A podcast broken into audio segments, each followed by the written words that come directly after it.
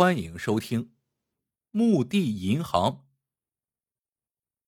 艾克尔是一名保险推销员，工作很累，收入却很少。这一天上午，他跑了好几处地方，也没卖出一单保险。正沮丧时，手机响了，是他父亲的律师打来的，说他父亲病危，要他火速赶到蒙大拿州办理后事。艾克尔的父亲叫古德斯，是个大牧场主，也是蒙大拿州赫赫有名的亿万富翁。可他脾气暴戾，对子女非常苛刻。艾克尔就是因为不堪忍受父亲的乖僻性格，才跑出来独自谋生的。十多年了，一直没回家看过一眼。现在，上帝终于要将这凶暴的老头子带走了。他总不会将他这么大的产业也带进坟墓，总得给子女留点遗产吧。想到这里，艾克尔舒出一口长气，马上坐下午的班机赶回了蒙大拿。当艾克尔走进病房时，他的五个哥哥都已经守候在病床前了。他们和他一样，也都是从得知律师的通知后从外地赶来的。他们的父亲躺在床上喘气，身上插着各种管子。老牧场主看到多年不见的六个儿子整整齐齐的站在面前，示意扶他坐起来。他耗尽最后的气力，说道：“我亲爱的孩子们，我终于又看到你们了。上帝给我的时间。”已经不多。我知道你们恨我、讨厌我，躲得远远的。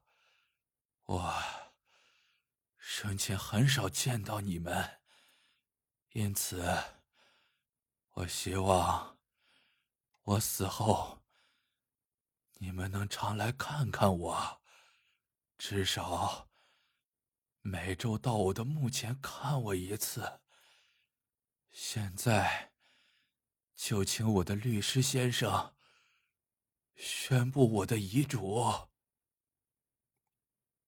一旁的律师面无表情的把遗嘱念了一遍，大意是：古德斯的部分遗产将分为二十二份，六个儿子、十六个孙子各一份，数额不等，最少的是十万美元。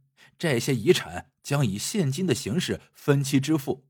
律师作为遗产支付的执行人，将指导他们如何领取遗产。律师还没说完，艾克尔心里就开始盘算：拿到第一笔钱后该做什么了。先买一栋小别墅，再买一幅福特两千，然后辞职，彻底告别这又累又苦的推销员生活。直到几个哥哥发出一声干嚎。他才意识到老头子已经死了，连忙用力挤了挤眼睛，跟着大嚎起来。葬礼结束一周后，律师宣布，老牧场主的二十二个子孙将领到第一笔遗产。在哪里领？有多少？怎么领法？在艾克尔的几个哥哥的一连声的追问下，律师微微一笑，指着古德斯的坟墓说。地点嘛，就在这里。至于有多少金额，怎么样个领法，你们来了就知道了。说完就扬长而去。这死老头搞的什么鬼？想到还要在蒙大拿等上一周，艾克尔是心急火燎，却又无法可想。好不容易挨到时间，艾克尔满怀疑惑的来到墓地，只见五个哥哥。和十六个侄子已经围着坟墓站好了，律师让他也面向墓碑站好，然后用手在墓碑上按了一下，墓碑的下半截滑向了一边，露出了一台内置取款机。律师咳嗽一声，正色说道：“现在我就按照古德斯先生的遗嘱，教会你们怎么样使用这台取款机。第一步。”你们先把自己磁卡上原始的密码改了。律师把取款磁卡一一发给了二十二个继承人，然后用自己的磁卡插进取款机，屏幕上一下跳出了老牧场主的头像，下方是一行字：“亲爱的孩子们，欢迎你们来看我。”艾克尔和哥哥们哭笑不得，只好依次上前修改了取款密码。律师重新插入磁卡，输入密码，屏幕上的头像变成了全身坐像，老牧场主端坐在圆椅里。目光如炬，看着面前的人。律师说：“现在你们可以取走归你们所有的第一笔遗产了。哪位先来？”艾克尔早就等不及了，第一个跳出来，急忙把磁卡插进取款机，输了密码。可是等了半天，屏幕上一点反应也没有。律师笑了：“艾克尔先生，你太性急了。”这里还有两道程序：第一，你必须先向你父亲行三个鞠躬礼，才能进入下一个程序。这台取款机上有摄像头，它会将图像转化为命令。艾克尔忍住气，恭恭敬敬的向父亲的坐像三鞠躬。屏幕跳了一下，坐向下方出现了一个对话框。只听律师说：“你先输入一句话。”如果输入正确，再输入密码就行了。到了这一步，艾克尔再笨也知道该输入什么了。他想了想，输入一句：“亲爱的爸爸，我想念您。”屏幕跳动了一下，出现了老牧场主满面笑容的头像，对话框里的字变成了“我亲爱的孩子，谢谢你。”接着，出币口轻轻一响。吐出了一叠美元，艾克尔抓起钱来清点了一下，只有五百美元。可是出币口已经关闭了，半天不见动静，艾克尔急了：“律师先生，我父亲留给我的是十五万美元呢，怎么只有这一点点？”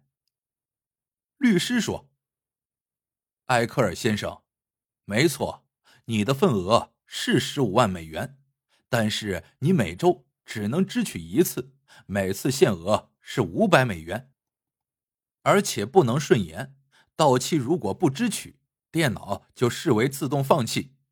这是个电脑程序，对你们二十二位继承人都是一样的。艾克尔明白了，原来老头子是用这样的方法让我们每周来看望他一次啊。律师点点头。是的，古斯德先生深知在世时与你们的感情是难以恢复了，他实在无法忍受自己孤零零的一个人躺在冰冷的坟墓里，所以才做了这样的安排。他的目的是在他死后，儿孙们还能经常围绕在他的身边，让他能享受到这迟来的天伦之乐。听了这番话，艾克尔的五个哥哥。都默不作声了，有谁还能精明得过这位躺在坟墓里的老人呢？大家排好队，规规矩矩的按照取款程序行礼、输入问候语，然后拿走自己的五百美元。第二周，大家又再赶来，重复上一周的程序，再拿走五百美元。虽然内心觉得憋气，可是谁又能挡住美元的诱惑呢？虽然一周才能取五百美元，但比艾克尔做保险推销员的收入高多了，而且毫不费力。艾克尔干脆啊，将家搬到了蒙大拿，靠每周上墓地取款过日子。冷清的墓地不再是死人安息的场所，而是可以取到现金的银行。一家电视台闻知此事，派记者到老牧场主墓前做了现场报道。新闻播出后，引起了巨大轰动。律师作为富翁古斯德的遗嘱执行人，受到了记者们的热烈关注，纷纷追问他是怎样想出了这样一个点子的。律师双手一摊：“先生们，你们误会了，这不是我的创意，这是古斯德先生自己想出来的。至于墓碑取款机，古斯德先生生前已经获得了发明专利。”我只不过是替他完成了最后的安装工作而已。